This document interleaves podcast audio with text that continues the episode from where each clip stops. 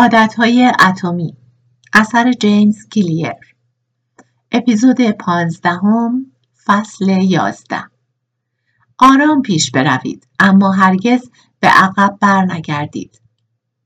جری اولسمن که استاد دانشگاه فلوریدا است در اولین روز دانشگاه دانش آموزان کلاس عکاسی خود را به دو گروه تقسیم کرد.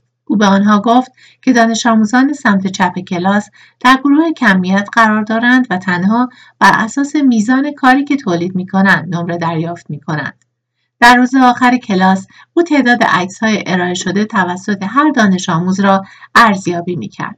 100 عکس نمره A، 91 عکس نمره B و 81 عکس نمره C و همینطور ارزیابی را ادامه داد.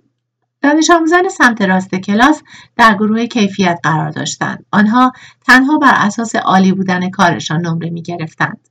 آنها در طول ترم تنها باید یک عکس تهیه می کردند اما برای گرفتن نمره A آن عکس باید واقعا عالی می بود. در پایان ترم او به این نتیجه رسید که بهترین عکس ها توسط گروه کمیت گرفته شده است این دانش آموزان در طول ترم مشغول گرفتن عکس ها، آزمایش با ترکیب و نورپردازی، آزمایش روش های مختلف در تاریخ خانه و یادگیری از اشتباهات بودند. آنها در فرایند ایجاد صدها عکس مهارت های خود را بهبود بخشیده بودند. در همین حال گروه کیفیت در مورد بهترین عکس ممکن گمان زنی می کردند. در نهایت آنها به غیر از نظریه های تایید نشده و یک عکس متوسط چیز دیگری برای نشان دادن نداشتند. تلاش برای پیدا کردن طرح بهینه برای تغییر آسان است. سریعترین راه برای از دست دادن وزن، بهترین برنامه برای ساختن عضلات، ایده عالی برای درآمد بیشتر. ما آنقدر روی پیدا کردن بهترین روی کرد تمرکز کرده ایم که, هرگز عمل نمی کنیم. ولتر نویسنده فرانسوی می‌گوید بهترین دشمن خوب است. من این موضوع را تفاوت بین در حرکت بودن و عمل کردن می‌دانم. این دو ایده شبیه به نظر می رسند اما یکسان نیستند. وقتی در حال حرکت هستید برنامه ریزی، استراتژی و یادگیری را انجام می دهید. اینها همه کارهای خوبی هستند اما نتیجه به همراه ندارند. از سوی دیگر عمل کردن نوع رفتاری است که به ما نتیجه می دهد. اگر من 20 ایده برای مقاله داشته باشم این حرکت است اما اگر من واقعا نشستم و یک مقاله نوشتم این عمل کردن است اگر من برای یک برنامه رژیم غذایی بهتر جستجو کنم و چند کتاب در مورد این موضوع بخوانم این حرکت است. اما اگر غذای سالم بخورم این عمل کردن است. گاهی اوقات در حرکت بودن مفید است اما هرگز به تنهایی نتیجه را تولید نخواهد کرد. مهم نیست چند بار با مربی شخصی صحبت می کنید این حرکت هرگز شما را به تناسب اندام نمی رساند. تنها عمل ورزش کردن است که شما را به نتیجه دلخواهتان می رساند. اگر حرکت منجر به نتایج نمی شود پس چرا ما این کار را انجام می دهیم؟ گاهی اوقات این کار را می کنیم زیرا در واقع نیاز به برنامه ریزی و یادگیری بیشتر داریم. اما اغلب اوقات ما این کار را انجام می دهیم زیرا به ما اجازه می دهد که بدون ریسک شکست احساس پیشرفت کنیم. بسیاری از ما در اجتناب از انتقاد خبره هستیم. احساس خوبی به ما دست نمی دهد اگر شکست بخوریم یا در ملع عام از ما انتقاد کنند. بنابراین ما تمایل به جلوگیری از شرایطی داریم که ممکن است این اتفاقات در آنها رخ دهد و این بزرگترین دلیلی است که شما به جای عمل کردن این کار را انجام می دهید. شما می خواهید شکست را به تأخیر بیاندازید.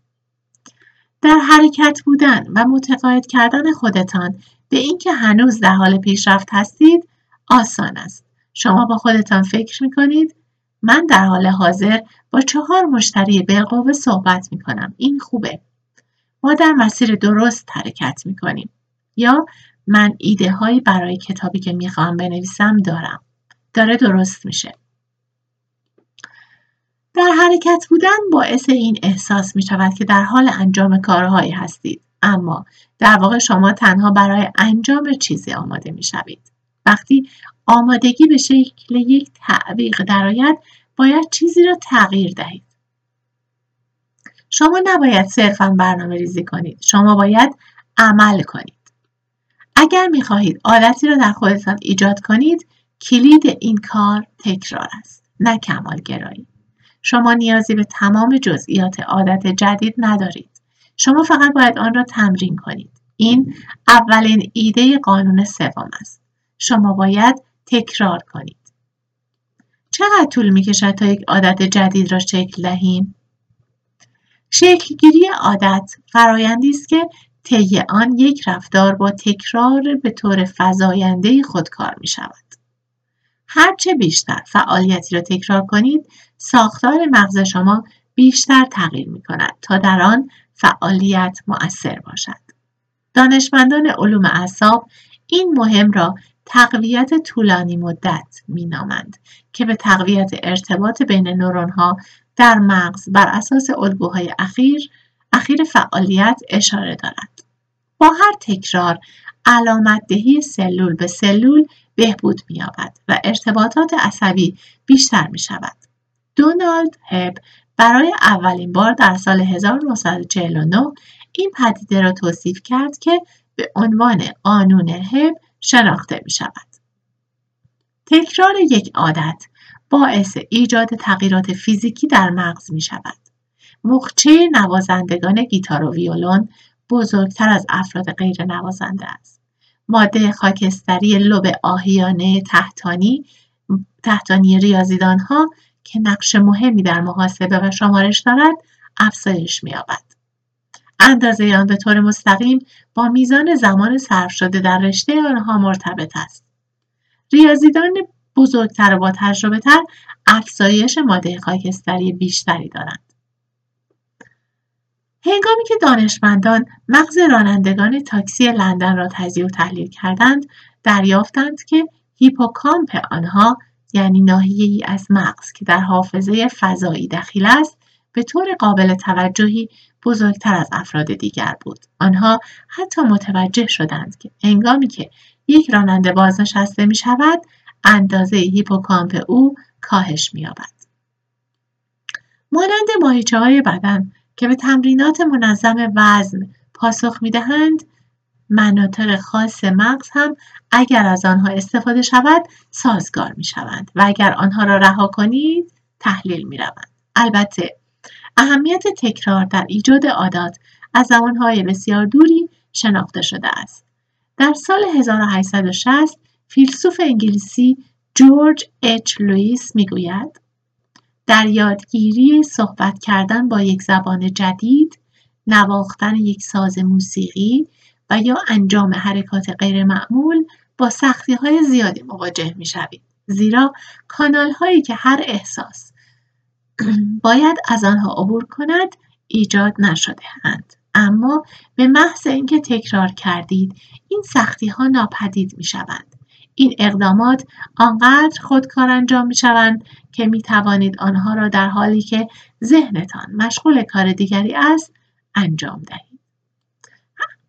هم درک عام و هم شواهد علمی موافق این مطلب هستند. تکرار شکلی از تغییر است. هر بار که عملی را تکرار می کنید شما یک خاصیت عصبی مرتبط با آن عادت را فعال می کنید. این به این معنی است که تکرارهای شما به سادگی یکی از مهمترین اقداماتی است که می توانید برای رمزگذاری یک عادت جدید انجام دهید. به همین دلیل دانش آموزانی که عکس های زیادی گرفته بودند مهارت های خود را بهبود بخشیدند. در حالی که دانش آموزانی که صرفا درباره عکسی عالی نظریه پردازی می کردند نتوانستند هایشان را ارتقا دهند. یک گروه درگیر عمل کردن فعال بود و گروه دیگری درگیر یادگیری غیرفعال. گروهی عمل کرد و گروهی نظریه پردازی. تمام عادتها یک مسیر مشابه را از تمرین پرتلاش تا رفتار خودکار دنبال می کنند. این فرایند را خودکاری مینامند خودکاری توانایی انجام یک رفتار بدون تفکر در مورد هر مرحله است و زمانی رخ می‌دهد که زمیر ناخودآگاه کنترل را به دست می‌گیرد شکل یازده در آغاز یعنی نقطه A برای انجام دادن عادت نیاز به تلاش و تمرکز زیادی است. پس از چند تکرار یعنی نقطه B این کار آسان تر می شود. اما هنوز هم نیاز به توجه آگاهانه دارد. با تمرین کافی یعنی نقطه C عادت به صورت خودکارتر می شود. بعد از این آستانه خط عادت و رفتار می تواند کم و بیش بدون فکر کردن انجام شود. یعنی یک عادت جدید شکل گرفته است. در ادامه خواهید دید زمانی که محققان سطح خودکاری برای یک عادت واقعی مانند راه رفتن به مدت ده دقیقه در هر روز را دنبال می کنند چه اتفاقی می افتد. شکل این نمودارها که دانشمندان به آنها منحنی یادگیری می‌گویند حقیقت مهمی را در مورد تغییر رفتار نشان می دهد. عادات بر اساس تکرار و نه زمان شکل می گیرند. شکل دوازده این نمودار کسی را نشان می دهد که عادت هر روز پیاده روی به مدت ده دقیقه پس از صبحانه را در خود ایجاد کرده است. توجه داشته باشید که وقتی تکرار افزایش می‌یابد خودکاری هم افزایش می‌یابد تا زمانی که این رفتار بسیار آسان و خودکار می شود. یکی از رایشترین پرسش هایی که میشنوم این است چقدر طول می کشد تا عادت جدیدی ایجاد شود؟ اما آنچه که واقعا باید بپرسیم این است که برای ایجاد یک عادت چند بار باید آن را تکرار کرد.